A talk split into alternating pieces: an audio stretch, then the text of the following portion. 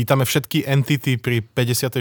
časti slnečnej zostavy so mnou Matušom Toderiškom a s týmto človekom Marianom Psárom. Čau Marian, o čom to bude dnes? Servus, dnes budeme na kraji slnečnej sústavy. Takom už takom, jak by som to povedal, už len krôčik a už padáme do vesmíru. Môžem byť taký pe- pekný, e, koherentný, jak sa to povie, vzdelaný, že na periférii. Na periférii. Skončili sme pri Neptúne, avšak v rámci našej slnečnej sústavy je ešte toho veľa, o čom sa dá hovoriť. Ešte stále e, nie sme v, medzihviezdnom priestore, Mhm. ale budeme v takom medzikamenno-ľadovom priestore. Smeješ sa, takže dobre som to povedal. Dobre si to povedal. Ale predtým by sme si mali dať novinky. Začínaš. Dajme si nejaké novinky zo sveta vesmíru, to som pekne povedal. Sledovali sme v Mliečnej ceste radiačnú erupciu. To znamená, že hviezda, podobná teda Slnku, sa v priebehu jedného týždňa zjasnila približne 100 násobne. To zodpovedá tomu, že táto hviezda asi pomaličky umiera. Keď je začne dochádzať vodík, e, jadro sa zmršťuje a vonkajšie vrstvy sa ochladzujú, pričom sa zároveň veľmi rýchlo rozpínajú. Táto fáza v životnom cykle sa označuje ako červený obor. Pán hlavný autor štúdie je Kishalai D, sa volá. Na to neupozornil len tak, že aha, že splanula hviezda, ale on si najprv myslel, že on hľadal supernovu, No a keď jeho tým začal túto udalosť skúmať bližšie, tak zistilo sa, že túto erupciu zvanú ZTF SLRN 2020 eh, neobklopuje horúci plyn, ktorý sprevádza výbuch supernovy, ale plyn s oveľa nižšou teplotou, ktorý je charakteristický pre takúto eh, rozpínajúcu sa hviezdu. Taktiež sme pozorovali veľké množstvo chladného prachu, ktorý sa objavoval a zase mizol v priebehu približne pol roka a uvoľnila sa ešte ďalšia energia, pričom podobný proces sme predtým pozorovali pri zaražke dvoch hviezd, avšak v tomto prípade tej energie bolo tak tisíckrát menej. Takže čo tým chceme povedať? Približne o 5 miliard rokov sa to isté stane. Bude niekto pozorovať niečo takéto z, e, nejaký, možno nejaký mimozemšťan alebo nejaký potomok ľudstva to bude no oni to budú pozorovať ešte neskôr, kým doletí svetlo z našej true. sústavy. To. Takže aby ste boli pripravení, hej, uh, slnko sa nafúkne a zem pôjde medzi prvými. Uh, v tomto prípade Inak sme... myslím, že- Ešte, ešte ti poviem. No. V tomto prípade sme sledovali, ako, ako táto hviezda pohltila planétu, ktorá je v podobnom pomere ako Slnko voči Jupiteru, takže Ako čo, pomere vzdialenosti? Hmot... do vzdialenosti veľkosti. Hej. Myslím, že koncenzus není ešte jasný, že či e, keď bude slnko raz e, červený obor, že či, či spápa aj tú zem, hej, že možno, že by sa akože zastavilo niekde za Venušou, ale v každom prípade bude tak intenzívne, že aj keď ju nespápa, tak zo Zemi zostane len taký, Uhliček? hej, taká špekačka, čo... Stačí e, pár percent navyše a, no. a sme mimo obyvateľnej zóny. No. Hej. Takže Ja slničko je dobrý sluha, zlý pán. Ja mám dneska jednu takú novinku z nepokojúceho charakteru trošku. My sme sa bavili pred pár týždňami o misii JUICE Okay. a aktuálne je tam jeden problém v, v, v, v procese jej commissioningu, alebo jak by sme to povedali po slovensky, uvádzania do prevádzky, hej, mm-hmm. alebo pripravovania na prevádzku, tak e, taký ten radar, ty si ho spomínal, to sa volá, že RIME, že to je že Ra- Radar for Icy Moons Exploration. Je to radar na skúmanie týchto ľadových mesiacov. Na to vlastne on, on má dos, mať dosah až 9 km pod povrch ľadu, hej, čo normálne klasické radary nemajú. Ako to už býva v, týchto vesmírnych eh, sondách, ktoré dostávame do vesmíru, tak oni často musia sa rozťahovať nejakým spôsobom, lebo sú najprv napchaté v tej rakete a sú tam veľmi mm-hmm. stiesnené. Tak tu sa im aktuálne nedarí, alebo neviem, aký je úplne že aktuálny stav, vy, rozvinúť túto anténu, ktorá má mať že niekoľko metrov a zatiaľ sa im podarilo dostať vonku iba nejakú tretinu z nej. Mhm. Čo môže byť asi problém. A, a aktuálna teória je, že tam nejaká pin, hej, nejaká, nejak, nejaký kolíčok, čo to Aha. tam držal, čo sa mal uvoľniť, takže sa neuvoľnil Hmm. a že teda je s týmto problém, ale na druhej strane oni majú niekoľko riešení, ktorými to môžu akože sa pokúsiť nejak vy, akože dostať von Mhm. a že každý deň to vyzerá, že to je trošku voľnejšie a voľnejšie. Ak bolo tam spomenuté, že oni môžu napríklad že na chvíľku zapnúť motor, hej, spraviť nejaký maličký, maličký zážeh motora, trošku pokrútiť s tou sondou, otočiť to miesto viacej na slnko, aby tam nebol chlad, aby sa to roztiahlo trošku. Majú, majú takéto nástroje, hej. Samozrejme, ako pri všetkých vesmírnych misiách, e, ľudská e, ruka tam by bola nenahraditeľná, aby šťukla do, to, do, tej, do toho špendlíku, aby išiel preč. Ale e, to by bolo veľmi nákladné a náročné, aj keď sa Juice ešte niekoľkokrát vráti okolo Zeme, tak asi by sa to nedalo veľmi jednoducho. Uh-huh. Zatiaľ ubehlo len niekoľko týždňov a tento commissioning, hej, toto uvádzanie do prevádzky má trvať nejak dva mesiace dokopy so všetkým. Všetko uh-huh. zatiaľ ostatné sa podarilo uh-huh. vyťahnuť, ale toto by bola dosť rána, lebo presne ako sme sa bavili, tak tie, tie ľadové oceány, ktoré mala táto anténa skúmať, hej, táto radarová anténa, tak tie boli veľmi akože, veľká vec hej, toho celého. Uh-huh. Že chceme vedieť, ako hlboko siaha ten ľad, čo je pod ním. Takže to by bola dosť rána pre tento projekt, ale ja som si zároveň aj istý, že títo inžinieri oni by vedeli, um, jak by som to povedal, že oni vedia vždy dať čo vymyslieť s tým, čo majú k dispozícii. No. Určite sú tam nejaké záložné plány ešte. Hej, vieš, stalo sa aj, že už neviem, ktorá to bola sonda, že tá hlavná anténa jej nefungovala, tak všetko posielali späť cez tú maličku, to preprogramovali, aby im to fungovalo. Hmm. Išlo to oveľa pomalšie, ale podarilo sa im to. Hmm. Takže sú to veľmi veľké mysle našej generácie, takže keď niekto má vymyslieť nejakú, nejaký spôsob, ako obísť tento problém, tak to budú oni. Hmm. Ja som sa dočítal o švajčiarskom startupe ClearSpace, ktorý plánuje spustiť aktívnu misiu na odstraňovanie trosiek s cieľom odstrániť kus vesmírneho odpadu najskôr v prvej polovici roku 2026. Mm, to, misia sa nazýva Clear Space One a pôjde na palube rakety Ariane Space Vega C. Všetko pôjde podľa plánu misie, ktorú financuje Európska vesmírna agentúra, tak táto kozmická loď sa stretne s adaptérom užitočného zaťaženia, ktorý po sebe zanechal štart rakety Vega v roku 2013. Adaptér už e, je v postupnej likvidácii na obežnej dráhe, čo znamená, že spadne späť do zemskej atmosféry. Postupná likvidácia. no a tá kozmická loď má tak kvarteto robotických ramien a to znamená, že vie, vie tak e, zachytávať tento odpadík na, na obežnej dráhe a takto bude môcť demonstrovať e, túto technológiu na tomto prvom kuse odpadu. Od začiatku vesmírneho veku v roku 57 e, ľudia podľa ESA vyslali do vesmíru viac ako 12 000 satelitov a, a zatiaľ, čo väčšina z nich je buď aktívna, alebo prirodzene vstúpila do atmosféry, ESA odhaduje, že na obežnej dráhe je stále 3000 nefunkčných kozmických lodí. Zároveň máme 4000 Starlinkov, ktorých má byť 40 tisíc. No a potom sú to ešte kúsky, ktoré po sebe zanechali iné vesmírne misie a ESA odhaduje, že na obežnej drahe Zeme sa nachádza asi 36 500 úlomkov širších ako 10 cm, milión s priemerom 1 až 10 cm a 330 miliónov kúskov, ktoré sú menšie ako centimeter a väčšie ako milimeter. Takže to, aby ste mali predstavu, že koľko bordelu sa točí okolo Zemegule. Ale zase je to obrovský priestor, hej, aby, aby sme sa netvárili, že uh, fuj, ale, ale je to obrovský priestor. Áno, a je to veľa, ale... Že ISS sa musela vyhybať niekoľkokrát. Áno. A uvedomme si, že tá ISS tam krúži rýchlosťou nejakých 27 500 km za hodinu, čo vôbec není málo na stred s milimetrovým bordelom. Hm. Preto hm. musíme postaviť ten vesmírny výťah, Marian. Je takto. Aby sme do vesmíru posielali len kabinky, ktoré pôjdu aj späť. Takže... Ak netušíte, o čom je vesmírny výťah, mali sme o tom epizódu. Určite ju nájdete v archívoch. Áno. A teraz mi vyšiel o tom článok v Kvarku, keby ste náhodou mali. Kúpte si Kvark, lebo Matúš do Kvarku napísal článok o vesmírnom výťahu. Sú toto úspechy, na ktoré sme hrdí. Áno.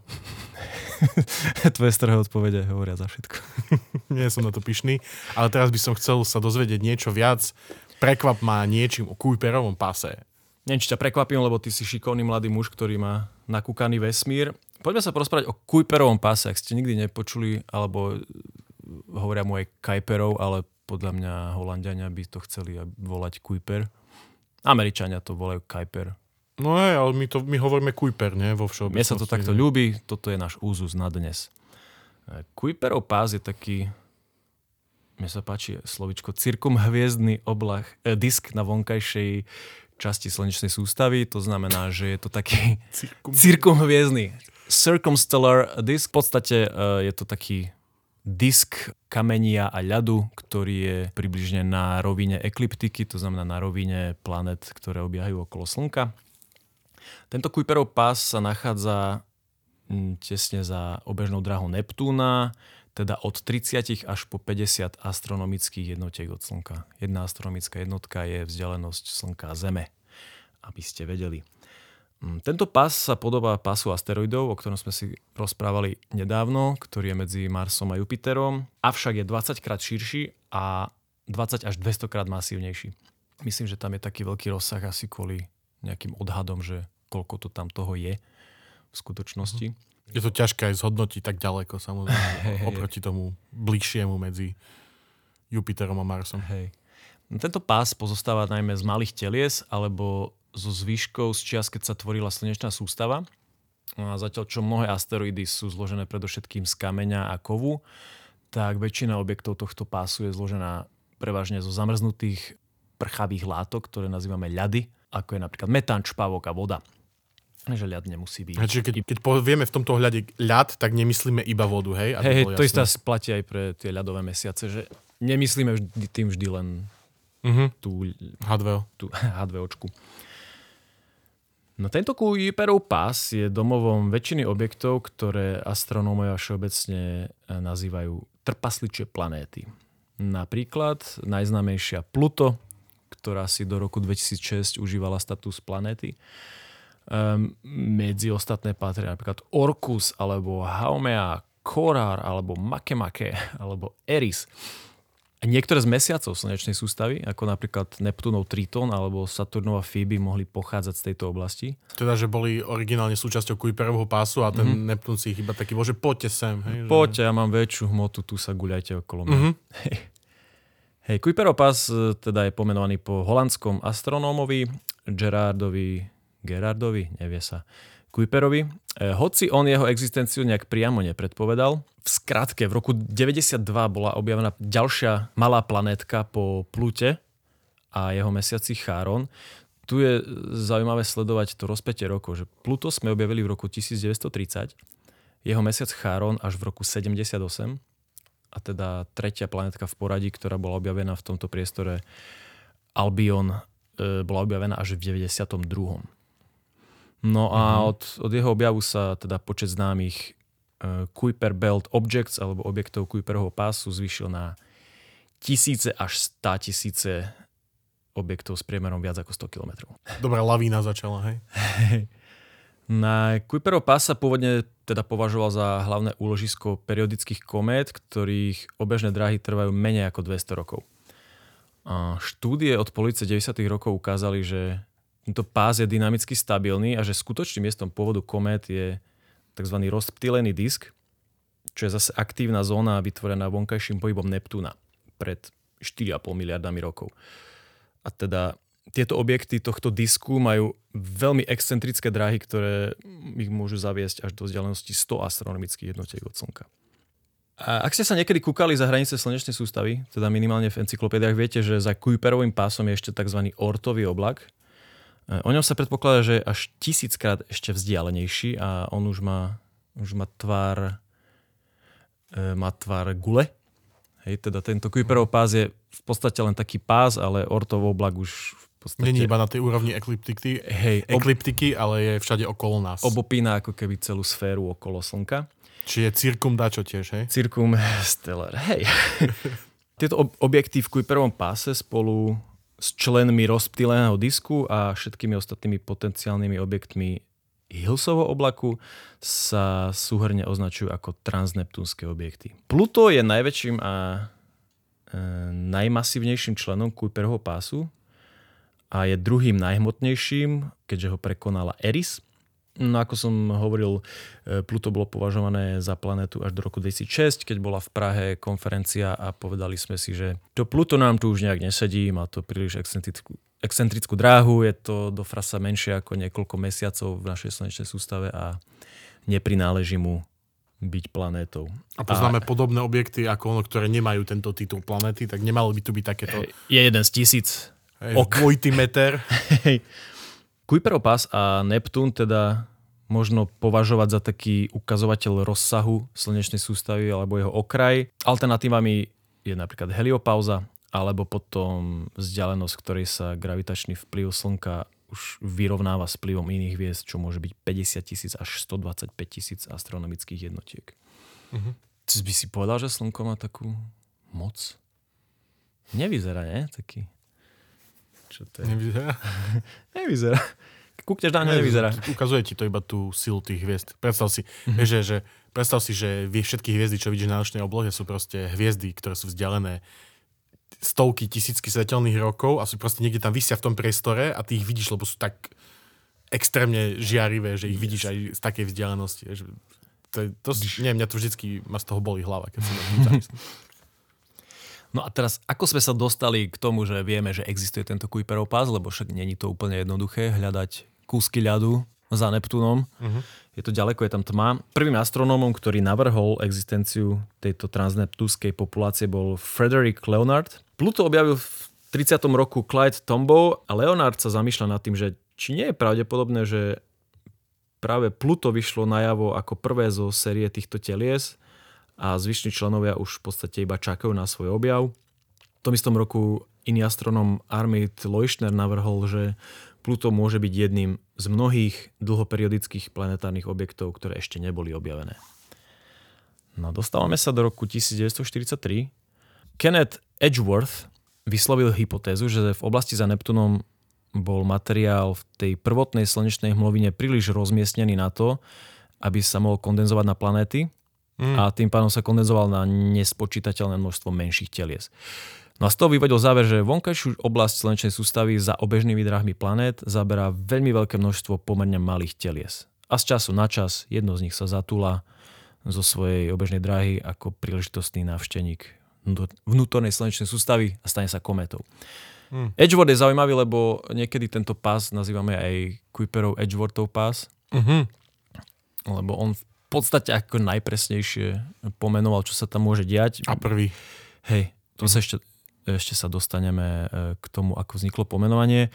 V roku 51 teda Gerard Kuiper v článku Astrophysics a Topical Symposium špekuloval o podobnom disku, ktorý sa vytvoril na začiatku vývoja slnečnej sústavy, ale nemyslel si, že už dnes tento pás existuje.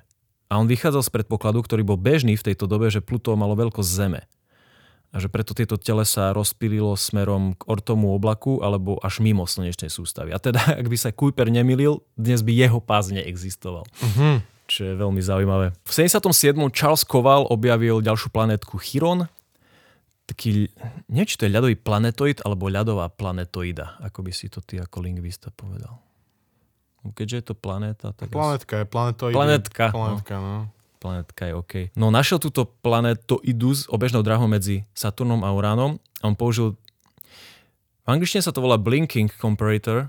Uh-huh. Nenašiel som úplne, že nejaký exaktný preklad žmurkací alebo blikací komparátor. Skôr blikáci asi. Hej, to znamená, že ti pred očami preblikávajú v rýchlom slede... Žikovi. Hej, preblikávajú ti dve fotografie toho istého miesta a ty hľadáš rozdiely uh-huh. vieš, v čase. Tak bolo objavené Pluto. 92. teda bol objavený ďalší objekt, Folus, nemiliť s Falusom, to je iný objekt. No a dnes je známe, že... dnes je známe, že medzi Jupiterom a Neptúnom existuje celá populácia telies podobných kometám, tie nazývame Kentaury. Tie ich obežné dráhy sú nestabilné a majú dynamickú životnosť niekoľko miliónov rokov. Od objavenia toho Chirónu astronómovia špekulovali, že Kentaury musia často sa doplňať nejakým vonkajším rezervoárom a nevedeli, že odkiaľ. Ďalšie dôkazy o existencii tohto pasu neskôr vyplynuli zo štúdia komet. Hej, to, že komety majú obmedzenú životnosť, to vieme, približujú sa k Slnku, tým pádom sa vyparujú, preto vidíme taký krásny chvostík na oblohe. No na to, aby boli komety viditeľné po celé trvanie slnečnej sústavy, tak musia z nieka, niekaďal prichádzať nové. Uh-huh. Návrh na takúto oblasť bol Ortov oblak, o ktorom prvýkrát vyslovil hypotézu holandský astronóm Jan Oort v roku 1950. Predpokladá sa, že tento ortov oblak je miestom pôvodu týchto dlhoperiodických komét, čo je napríklad Hellbob kométa, ktorá má obežnú dráhu trvajúcu tisíce rokov. No a potom máme ďalšiu populáciu komét, to sú krátkoperiodické kométy, ktoré podobne ako Heliho kométa majú obežnú dobu kratšiu ako 200 rokov. No ale v 70. rokoch 20. storočia sa rýchlosť objavovania týchto krátkoperiodických komet čoraz viac nezhodovala s tým, že sa vynorili výlučne z ortovho oblaku. No aby sa objekt ortovho oblaku stal krátkoperiodickou kometou, museli by ho najprv zachytiť obrovské planéty. V článku v roku 1980 uruguajský astronom Julio Fernández uviedol, že na každú krátkoperiodickú kometu, ktorá má byť vyslaná do vnútornej slnečnej sústavy z ortovho oblaku, by ich muselo byť vyvrhnutých do medzihviezdného priestoru 600. Teda špekuloval, že na pozorovaný počet komét bude potrebný pás komét od 35 až 50 astronomických jednotiek. A to už sa dostávame, že oh, okay. to bude asi tento pásik. Mm-hmm. Na Fernandezovú prácu nadviazal v roku 88 kanadský tým Martin Duncan, Tom Quinn a Scott Tremaine. Spustili veľa počítačových simulácií, aby zistili, že aby určil, či všetky pozorované komety mohli prísť z ortoho oblaku. Zistili, že on nemôže zodpovedať za všetky tieto krátkoperiodické kométy. Hlavne preto, že tieto krátkoperiodické komety sú zoskupené v blízkosti roviny slnečnej sústavy.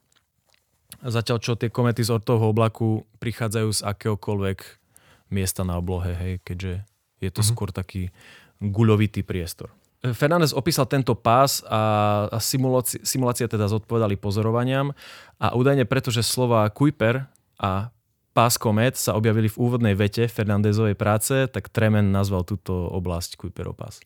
Ten sa k tomu dostal nečakane. Hej, slepý Kuiper k zrnu. Hoho. Takému z ľadu a z kameňa. Hej, také zrnko. No ešte sme v roku 87 a máme tu astronoma Davida Juvita z MIT a on bol čoraz viac zmetený s danlivou prázdnotou vonkajšej slnečnej sústavy.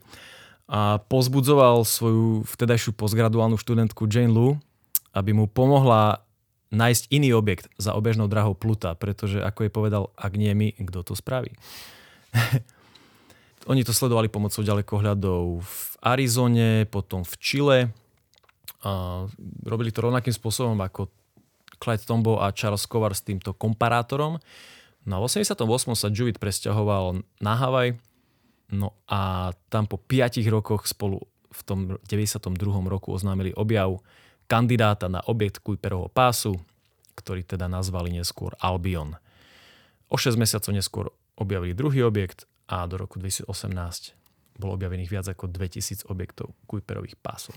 Ak som spomínal, e, astronómovia niekedy používajú alternatívne označenie Edgeworth, Edgeworth Kuiper Belt mm, a teda KBO, teda Kuiper Belt Objects sa niekedy označujú ako Edgeworth Kuiper Object. Hej. Astronómovia si to radi komplikujú, nie? Oni ľubia skrátky. Hey. Pán Brian Marcen tvrdí, že ani jeden z nich si nezaslúži skutočné uznanie. E, citujem, Edgeworth ani Kuiper nepísali o ničom, čo by sa len vzdialene podobalo tomu, čo teraz vidíme, ale Fred Whipple áno. Ak niečo, Fernández si takmer zaslúži uznanie za predpovedanie Kuiperovho pásu. To povedal Ujo Jewett. Hej. To je, to je strašne zaujímavé, ako vznikajú názvy veci a ako sa všetko v kuse reťazí, že máš, máš tu nejakú mytológiu, niekto si vymyslel mena a zrazu máš ešte Orion aj pospájané hviezdičky na oblohe a tak ďalej. Aha. Hej, a Kuiperov pás nenašiel Kuiper.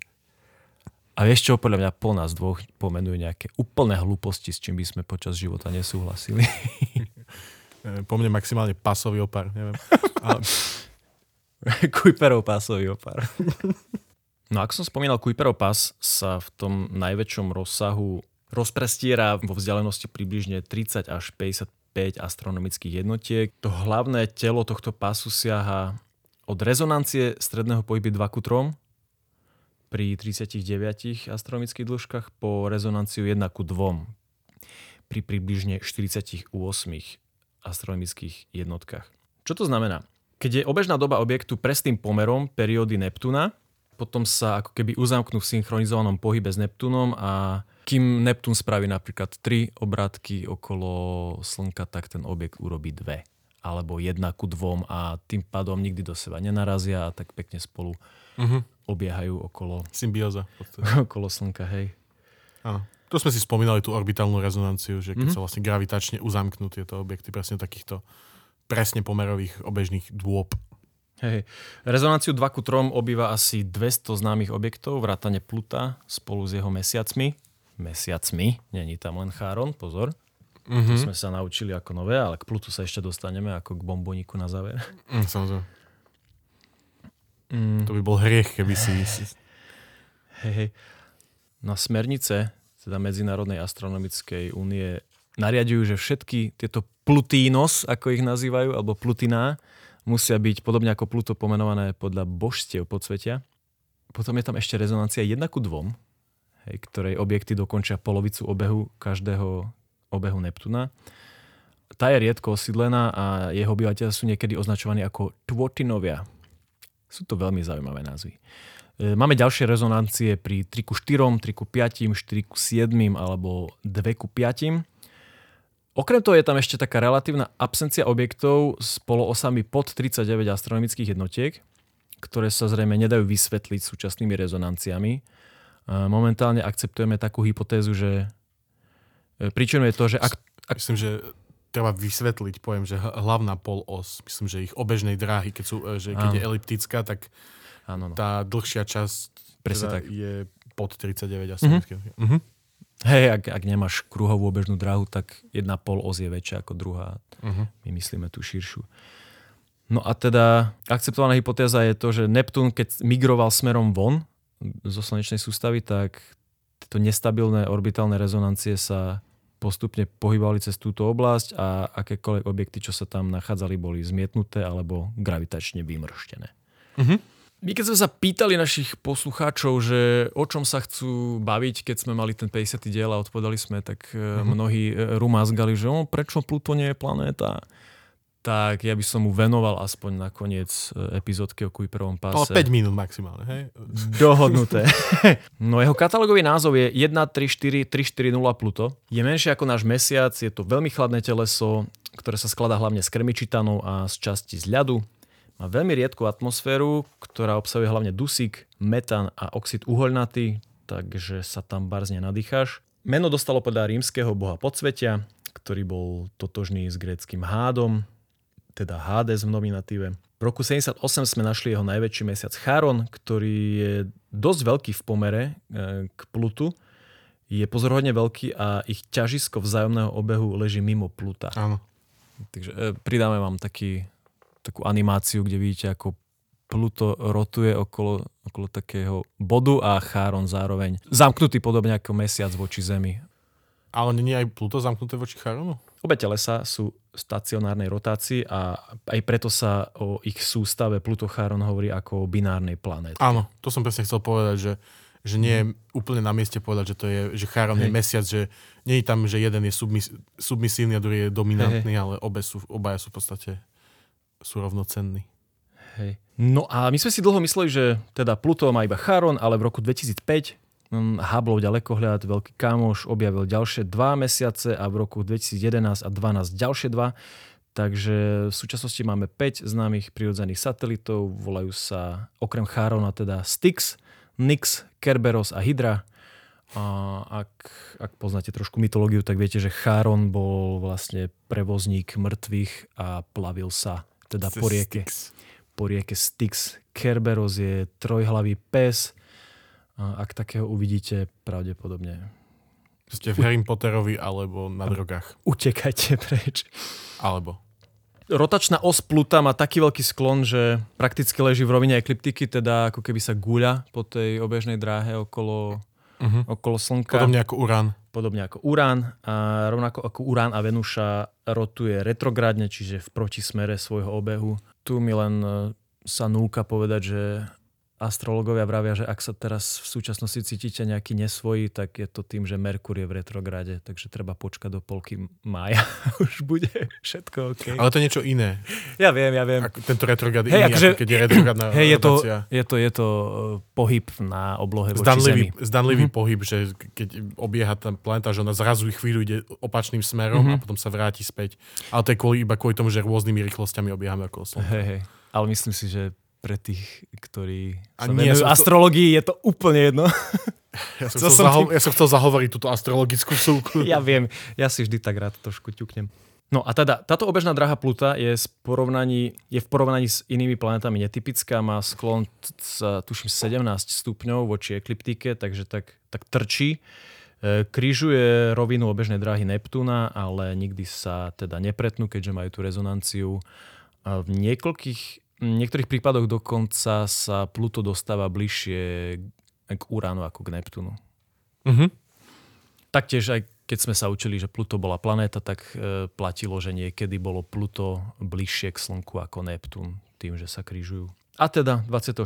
augusta 2006 e, mu bolo odňaté označenie planéta z dôvodu malých rozmerov, netypickej dráhy a objavov ďalších podobných telies a napríklad teda 136, 199 Eris má väčšiu hmotnosť ako Pluto. Pluto sme zblízka skúmali jedinou sondou New Horizons. Tá okolo neho preletela v júli 15, teda 2015 a urobila množstvo podrobných snímok jeho aj Chárona. To sú veľmi pekné fotky. Mhm. Táto netypická obežná dráha viedla astronóma Littlesona v roku 36 ako prvého k formulovaniu hypotézy, že Pluto bolo mesiacom Neptúna a že v relatívne nedávnej minulosti ho nejaká katastrofická udalosť premiestnila na obežnú dráhu okolo Slnka, čo mal byť nejaký blízky prelet obrovského neznámeho telesa, ktoré by Pluto gravitačne oslobodilo. Hej, a my sme si mysleli, že OK, je tam nejaká planéta X a tak ďalej, ale no nie je to tak pravdepodobne. Mm-hmm. Na ďalším problémom je Charon, ktorému by v prípade, že by bolo Pluto Neptunovou družicou, gravitácia Neptúna nedovolila byť na orbite Pluta. Hej, takže... Mm-hmm je ešte hypotéza, že podľa ktorej Charon vznikol po kolízii Pluta s Tritónom. OK. Marianne, ti ďakujem za tento výlet e, na perifériu našej slnečnej sústavy. Už len ľad a už nič. Alebo, ako som, ako som spomínal, Kuiperov pás je akože fešák, ale my stále nie sme ešte na konci. Z, za vplyvom e, slnka a niekedy na budúce si povieme o ortovom mračne, uh-huh. A keď si myslíte, že slnečná sústava je velikánska, tak... Na východe to volajú aj ortov oblak. Zavri oblak, bo caha. Šidaj do motora, ideme. My vám ďakujeme za pozornosť pri 54. časti slnečnej zostavy. Ja som bol Matúš.